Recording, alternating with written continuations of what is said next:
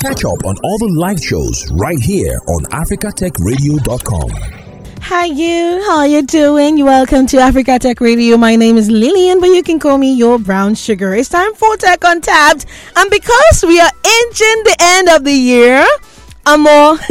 hey, this year has been hot. This year has been like a steam, like a heater. I have decided to tell you about some of the biggest tech news of the year 2023, and this is just part one because this first part will be the retrospective podcast for Q1, right? We'll be telling you some of the hottest tech news that broke in the first quarter of this year, and I just want you to sit back, relax, and listen because you need to know what happened in the year 2023 in the tech world, all right? There were some ups and downs, massive layoffs, there are some money making, and some money losses. So uh, all you have to do is just wait, relax, and buckle up because it has been quite a roller coaster ride. All right, we're starting off with this one, right? TeamApt that is a Nigerian fintech company uh, we have all been hearing about, decided to ditch its name and go with the new name Moniepoint. Yes, they are all about their flagship products now, and it has been amazing, an amazing year for them. Really, if you go through the stories that has come out from Moniepoint, right, it has been amazing. But in January, they decided that um, Moniepoint is what they want to be identified as right now, and they moved their HQ to London, and because they said they wanted to be the a global player. They're also eyeing East and North Africa for expansion. They also said they're targeting those underserved markets. And in 2022, they did really well with over 600,000 businesses on board. Processing payments of over $170 billion and growing revenue by a whopping 146%. They even snagged an award from the Central Bank of Nigeria and got a nod from CB Insights as a top global fintech. Oh, and they launched the credit offspring, dishing out over $14 billion in working capital loans. Now, with the rebrand, they're gearing up to roll out new stuff like bookkeeping, longer tenured loans, and international payment collection. They are on fire. Let us switch gears right now and talk about Netflix. Netflix, the streaming giant, dropped the bombshell on uh, by cracking down on password sharing in more countries, including Canada, New Zealand, uh, Portugal, and Spain, with over 100 million households sharing accounts. Netflix felt the pinch on its ability to invest in, new, in the new contest. Now, users have to they were told this year, beginning of this year, that they have to set a primary location for the accounts and sharing is limited. So either you pay up or get your own account, and that is their new mantra. Social media stability exploded with user frustration. That was all about Netflix this year, but um, so people are always always finding ways around it. Now Google was also in the spotlight with the introduction of Bard it turns out that a lot of people haven't heard of heard of Bard in December 2023, but in January they introduced Bard, their experimental conversational AI service. Yeah, Sundar Pichai himself made the announcement, touting Bard's ability to combine the world's information with the power of large language models. It is like ChatGPT, but with a twist. Bard can spill the tea on recent events, unlike its 2021 stock counterpart. Yes, as of that January, it was still in testing. The robot is was is set to be here to revolutionize Google's search engine game. Mm-hmm. And uh, we can't wait to see what it's going to be in the future. But right now, it is on fire. Meanwhile, Flutterwave, the fintech giant, had its own fair share of legal drama in 2022. However, in a positive turn of events, Kenya dropped charges of financial impropriety against them this early this year. They were accused of card fraud and money laundering, but they denied all the allegations, and the court case came to a close finally early this year. That was a good news for Flutterwave and a sigh of relief after a very challenging period. They have been trying to claw their way back up, and um, we're seeing it happen. Just fingers crossed, and we hope we have high hopes for them. Now, about Jumia, right? Jumia, the e commerce company, underwent a major shakeup. The supervisory board appointed Francis Dufay as the new CEO earlier this year after the exit of Jeremy Hodara and Sacha Poignonnec. Now, Jumia has been on a journey towards profitability, and the board seems confident that, or they seemed confident that Francis is was the right leader for the job. Yeah, they had plans to reduce losses and improve fundamentals. So they're started navigating the path to success under that new leadership. Yeah. Mm-hmm. But moving on, remember I told you about Moniepoint, which was TeamApt? Now Moniepoint, right? Uh, Moniepoint and Payday were making headlines. Initially, both companies denied reports of an acquisition. Yeah. Moniepoint, a Nigerian business bank, and Payday, a new bank, found themselves in the spotlight after WeeTracker reported the potential acquisition of Payday for a sum of $40 million. Mm, Moniepoint and Payday insisted that it was a strategic investment rather than an acquisition, but whispers from the grapevine hinted that a deal might still have been in the works. Switching gears to 54Gene, the Nigerian genomic company, it seems like they were going through some changes after a tumultuous 2022 marked by layoffs and leadership shakeups. 54Gene was at it again.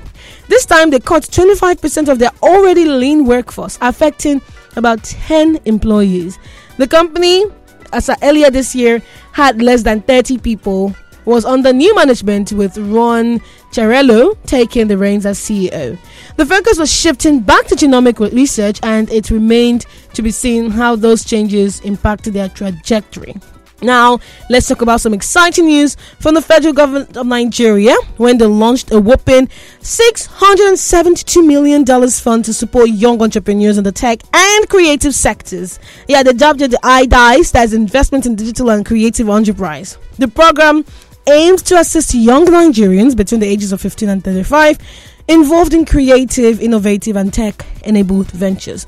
With co founding from the African Development Bank, the Islamic Development Bank, agents, Francois at the Development, and private sector contributions. Now, this initiative was poised to create a whopping 6 million jobs. Kudos to Nigeria for investing in the future, and we hope that this is not a sham, you know. On the currency front, there was a bit of a saga with Nigeria's Naira note. My name is Lillian, you're listening to Tech Talk from Africa Tech Radio. Now let's talk about some exciting news from the federal government of Nigeria. They launched a whopping $672 million fund to support young entrepreneurs in the tech and creative sectors. They dubbed it iDice, not dance, dice. That is investment in digital and creative enterprises. The program aims to assist young Nigerians between the ages of 15 and 35 involved in creative, innovative, and tech enabled ventures. With co funding from the African Development Bank, Islamic Development Bank, among other places, and of course, private sector contribution, the initiative was poised to create a whopping 6 million jobs. So, kudos Nigeria for investing in the future. I know a friend who says for the future. We won't understand it right now until we get to that said future. On the currency front, there was a bit of a saga with Nigeria's Naira note. oh my gosh. I don't want to think about what we went through concerning this Naira notes of a thing. Well, after a Supreme Court ruling, the Central Bank of Nigeria finally acknowledged that the old 200, 500, and 1000 Naira notes would remain legal tender until December 31, 2023. The court deemed the currency redesign policy unfair, and Nigerians could use the old notes alongside the new ones. The decision came after weeks of confusion and long queues at the banks and people swearing for other people and people not being able to go to work because no cash. I didn't go to work for some time because there was no cash, but it seemed the matter was finally settling. Now let's touch on Naspers. Africa's most valuable company. Naspers made a strategic move by shutting down its venture capital fund, Naspers Foundry, as part of an effort to scale down operations. The focus will now shift to Prosus Ventures, its international subsidiary. Despite the fund's sunset, Naspers Foundry would continue to manage existing investments in startups like Naked Insurance, SweepSouth, and Planet 42. A shift in strategy to align with international approaches was cited as a reason for this move. And let me tell you something about Flutterwave, right? We've said something before, but it is how the news progressed. So, in a significant chain of events for Flutterwave, the Nigerian fintech giant found itself at the center of a major security breach. It was not a good year, couple of years for Flutterwave. On March 5, 2023, news broke that Flutterwave had lost a staggering 2.9 billion naira through illegal transfers from its various bank accounts. Now, this was a reported story, right? They never came out to say, yes, this happened. Yeah. But the incident was reported by Flutterwave's um, legal counsel, Albert Onimole, to the Deputy Commissioner of Police at the State Criminal Intelligence Department in Yaba, Lagos State. Now, according to his complaint, the hack occurred from February 13 with the illicitly transferred money making its way to 28 bank accounts in 63 transactions. Despite the report to the police on the same day, Flutterwave faced challenges as some commercial banks allowed the funds to be moved to other accounts, complicating the money trail. And because they wanted to, they responded to the breach of codes. The legal officer of the State Criminal Investigation Department of Panti, Yaba, Lagos State, S.A. Adedeshin, filed a suit in the magistrate court, and it involved multiple banks. This was a big thing. Some accounts holding the stolen funds were reportedly frozen, but the court's final ruling status remained unclear at the time of reopening. Moving on to social media, Twitter Blue, the premium um, subscription service from Twitter, finally became accessible to users in Nigeria and South Africa. That was a big thing. People are like, okay, show me now small money. I go do it now. That's my money. yeah, it's game on March 10, 2023. It was initially launched in 2021, that's June of 2021, and Twitter Blue introduced features like page verification. However, accessibility was limited to certain countries. With Elon Musk's takeover of Twitter, changes ensued and Twitter Blue became available to Nigerians and South African users for 5,000 naira and 144.99 rands per month, respectively. Mm-hmm. And the service offered a 12% discount for Nigerian users and a 13% discount for South African users opting for the annual subscription. It was a big deal. It still is, but the thing is, Twitter Blue will show whether or not your buck stop. Because if I don't do an annual subscription, right, I can pay for for January and February. In March, I become broke. They take it away. Everybody will know that I'm broke. It's not nice. It's not fair. Let's shift gears to regulatory advancements, right? Nigeria made history by becoming the first African country to adopt open banking regulations. It was approved by the CBN, the Central Bank of Nigeria, in a circular dated March 7, 2023.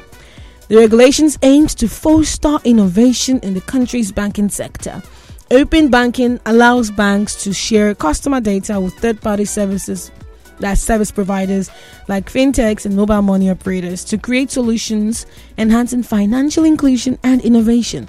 The regulations outlined responsibility and expectations for third or for banks and third-party institutions and as well as customers to ensure consistency and security. Mm-hmm. Well, in a notable ruling by COMESA, that is the common market for Eastern and South Southern Africa, Jumia, which is Africa's largest commerce company, was held accountable for disputes arising from third-party transactions on its platform. COMESA investigation scrutinized Jumia's terms and conditions, and the ruling stipulated that Jumia must clearly indicate whether it is the primary seller and produce and provide sale agreements for third party transactions. Customers gained the right to sue Jumia when unable to establish contact with third party sellers, reinforcing accountability and trust in e commerce transactions. Yes, that's good. Unfortunately, not all news is positive in the startup landscape, as Zumi, a B2B commerce based in Kenya, faced a challenging reality as it announced its closure. CEO and co founder William McCarran attributed the shutdown to the inability to secure necessary funding in the current macro environment. The closure resulted in the layoff of 150 employees, making a difficult chapter, marking a difficult chapter uh, for the company that had previously undergone a pivot from a digital magazine to an e-commerce platform.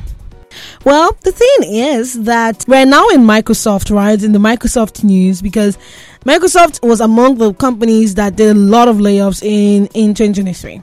So, Microsoft, Africa's Development Center, as ADC in Kenya, had layoffs as part of the company's global job cuts affecting employees worldwide. This decision announced by Microsoft CEO Satya Nadella earlier this year aimed to adapt to economic conditions and shifting consumer priorities. Now, the layoffs continuing until Q3 2023 focused on strategic investments while divesting from other areas. And reports of layoffs at Microsoft's ADC Kenya resurfaced with an employee confirming the impact. Right? A product manager at Microsoft ADC Kenya shared his layoff experience on LinkedIn, assuring it wasn't performance related. However, the specific treatment for global employees, including those in Africa, remained unclear and highlighted the broader economic challenges faced by tech companies and their regional offices. And that's all on Q1. That's the tech news in retrospect. 2023 in retrospect, highlighting the tech news, right? That is all about Q1.